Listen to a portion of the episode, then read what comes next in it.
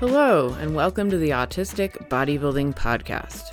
I'm your host, Crystal Raposa, and today we're going to talk about apraxia. But first, I do want to mention I did take a week off last week. If you were expecting a podcast on October 8th, it's not you, it was totally me. I was in the middle of moving and I kind of ended up skipping one. And I figured it was better to skip one at the beginning of the podcast than later on when I have you guys on a weekly groove to all of a sudden just duck out one week. So I figured if I was gonna mess up, it would be better to be now. Normally, what I do is I batch record all my videos and podcasts so that I can be sure everything goes out when it's supposed to. But unfortunately, with the move and everything, I've gotten a little bit behind on both, and that's why you'll notice some of my videos have been going out late on the day on Wednesday, or this podcast will be released late on Thursday. I will get back on track, guys. If you've been following me, I just super appreciate your patience. Again, uh, spatial agility, that's going to be a course to help you with clumsiness or even apraxia, like we're talking about today. So, if you want to be notified when I launch that course, you can sign up for the newsletter at autisticbodybuilding.com slash newsletter. I will be releasing that by the end of October. So I'm just not sure if it'll be the second to last week or the last week of October but I will have a date set by this time next week so I can let you all know. All right, guys, so apraxia. Let's start out with a case study.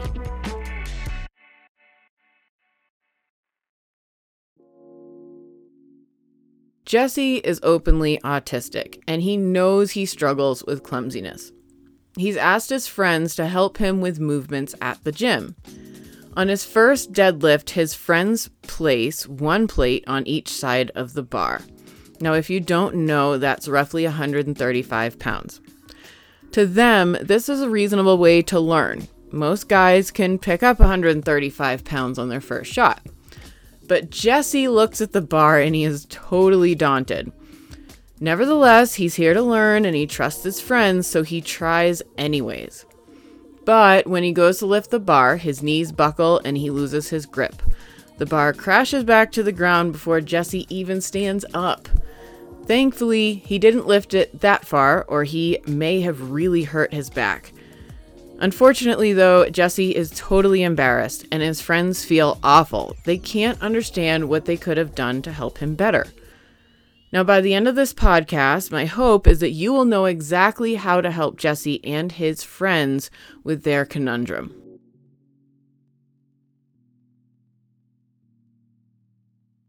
Apraxia is the inability to carry out everyday movements and gestures. It's quite common in autistics, Unfortunately, though, we mostly hear apraxia of speech talked about in children. That's just the most common. We hear about it. The second most common time to talk about apraxia is when people are talking about strokes and traumatic brain injuries.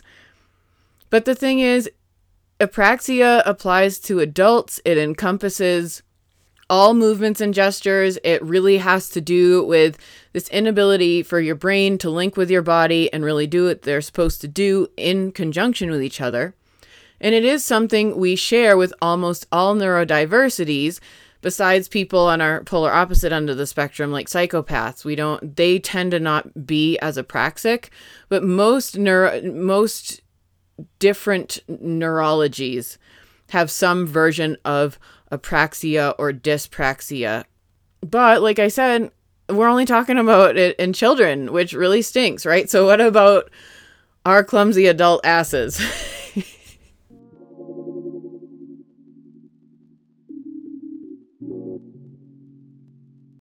So, I want to tell you guys a little bit about the classifications of apraxia. There are about eight different classifications. And I was actually watching an occupational therapist. Her she goes by OT Miri, and I'll link her in the show notes. And she just had some really awesome videos about apraxia. So I was watching her, and she was actually saying that the classifications may depend on the source. So, for our purposes, I had to pick one source so that I could really get into the nitty gritty with you all. So, I chose Medical News Today, and I'll be listing their classifications. So, the first and most obvious classification, and I'm going to start with this one because this is when we hear about the most, is verbal or oral apraxia. Now, that's the inability to make the movements necessary for speech. That's not to be confused with aphasia. Aphasia is when you actually have trouble understanding or producing the language. So if you have verbal apraxia, you know what you want to say, you can form the sentence in your brain, but when you tell your mouth to do it, it doesn't do what it's supposed to do.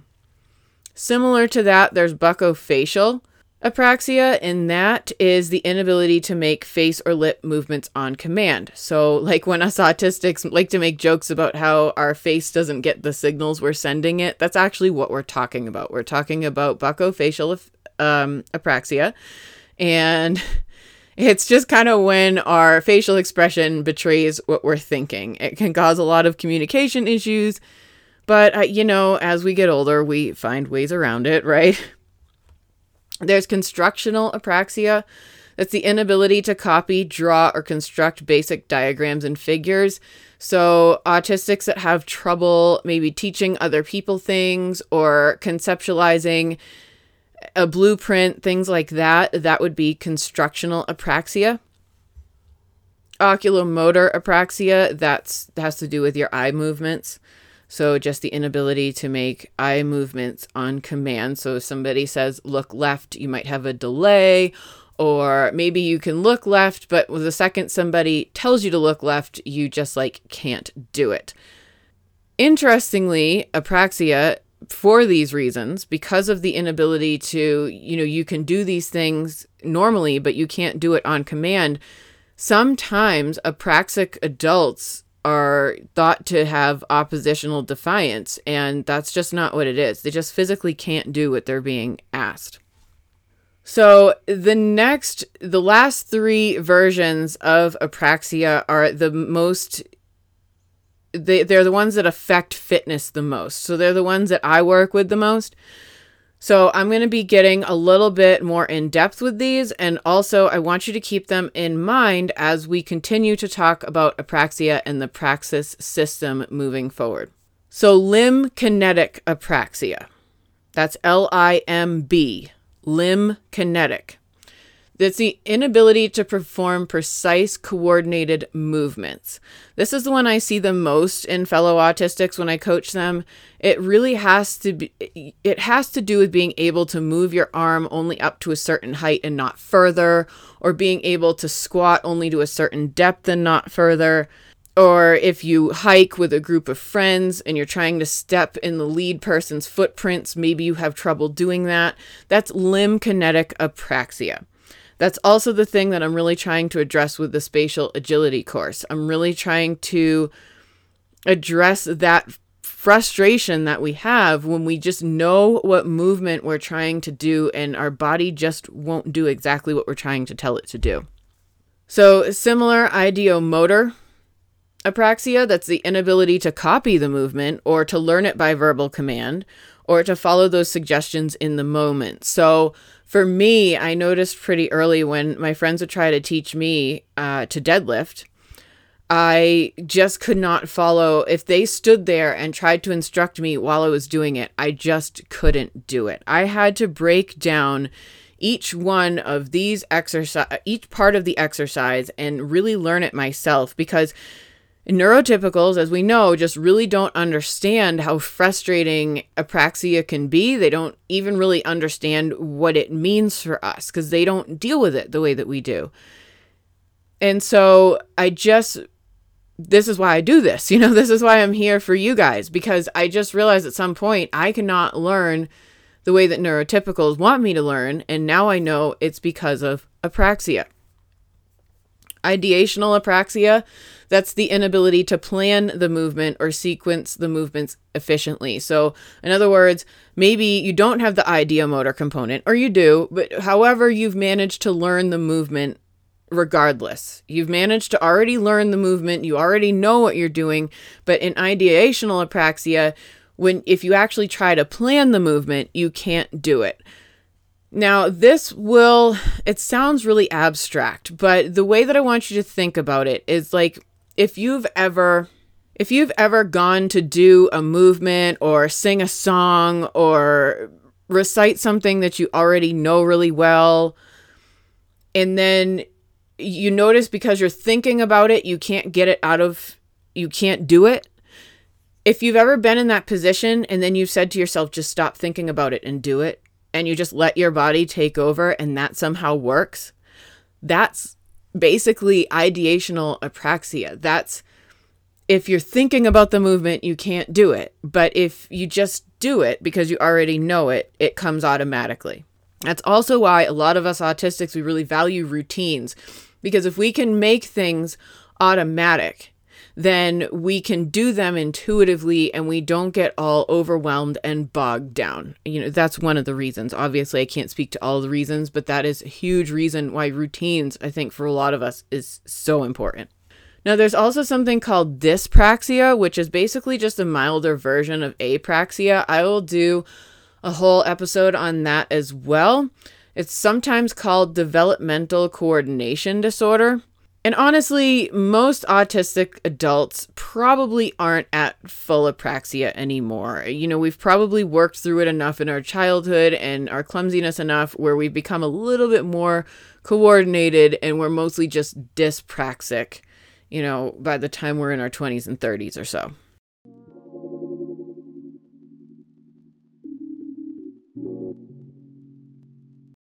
Now, some other things you should know about apraxia before I move on here.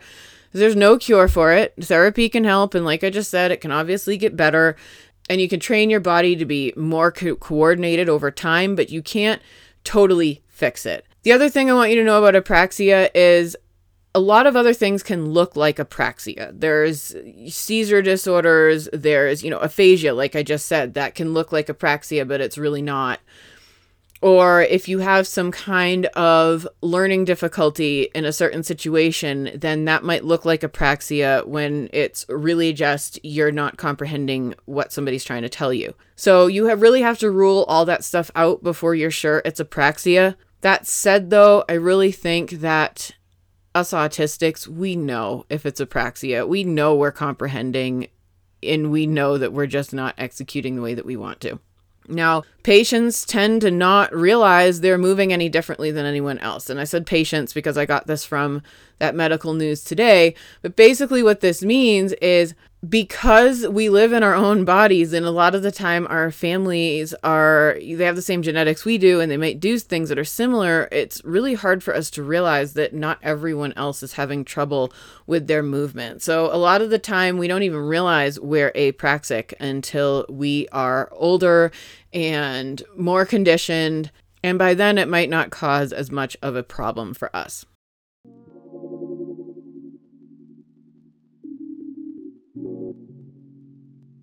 So now that we've talked about the different kinds of apraxia, let's talk about what apraxia actually is.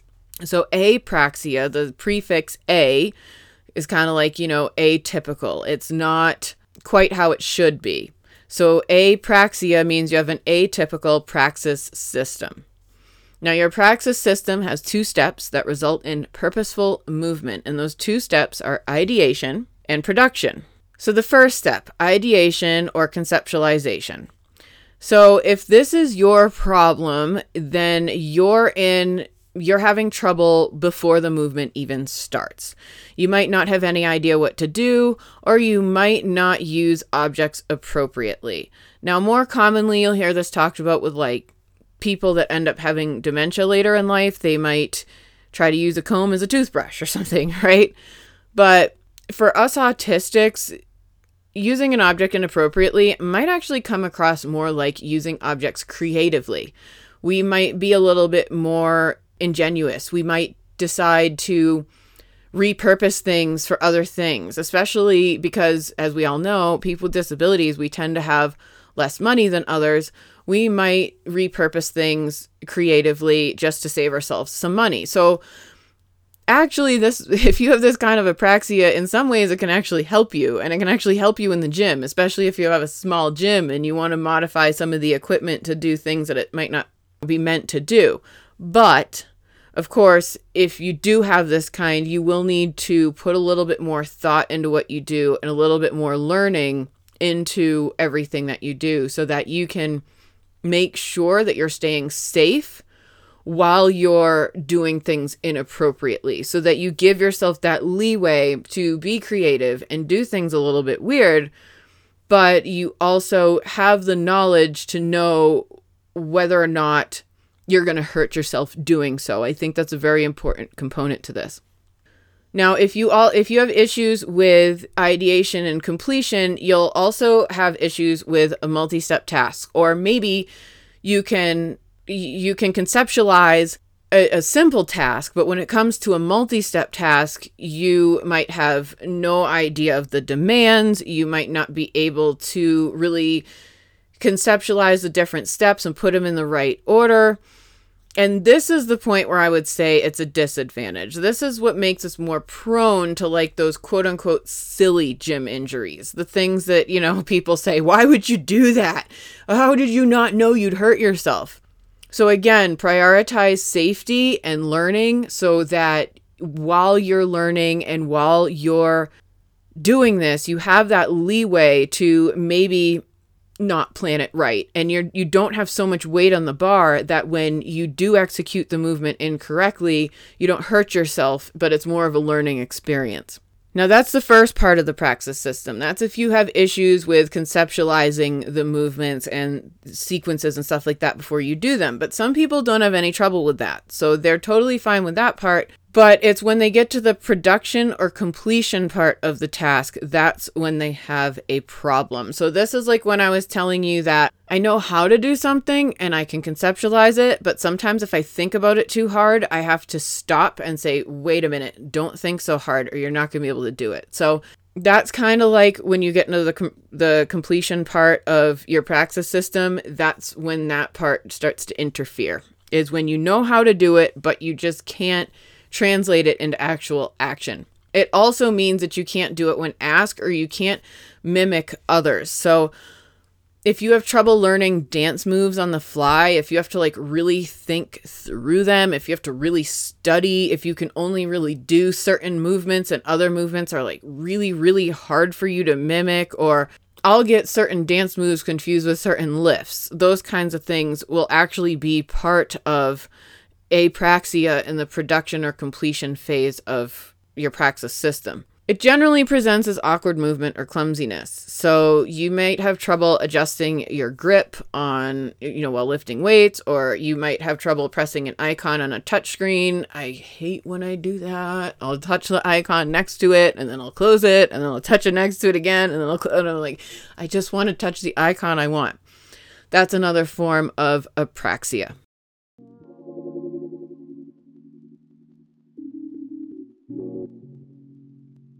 So, guys, what does this mean for you and your fitness? So, I think I touched upon a lot of this, but I just want to make sure that I'm clear. You might have to work and think harder to get movements right and perform them safely. You might have to practice more at home. You might have to practice more abstract movements. You might have to you might have to do something like yoga. I know everybody hates it when people suggest that. I'm not saying it cures anything. I'm just saying things like yoga and Pilates can really help get your core and your back in alignment so that when you if you like I said, it's all about giving yourself that leeway to be clumsy until you learn. So if your core and your back are strong, you're a lot less likely to hurt yourself if you do mess up. You might have to watch other people a lot to learn. when I first started lifting, I watched Dana Linn Bailey constantly because she was the only person, well, I don't think she was the only, but she was just the way that her husband cut and edited her videos and stuff, it was really easy to see what she was doing, to really watch her movements, and to really learn those movements so that I could internalize it. And by the time I got to the gym and I was anxious there, I wasn't just like fumbling. It gave me kind of a leg up. Now, you might not learn by watching, in which case you'll have to seek alternatives. You might need to get a coach who has enough patience and empathy to actually understand what's going on with you and help you figure out things like how to get your back in line and things like that. You might have to learn to read about the movement and then visualize it before you do them. And I don't mean just visual visualization in your mind's eye, I also mean sensation based visualization. So instead of just watching somebody perform the movement you read how the movement goes and you f- you try to picture what that's going to feel like in your body if you're not vis- if you're not a visual person, that might be the only way you can do it. Another way you can learn it is to learn based on timing. So some autistics have an amazing concept for time and they're like almost bound to it. I am the total opposite. But if you're one of those autistics who have an amazing relationship with time, you can actually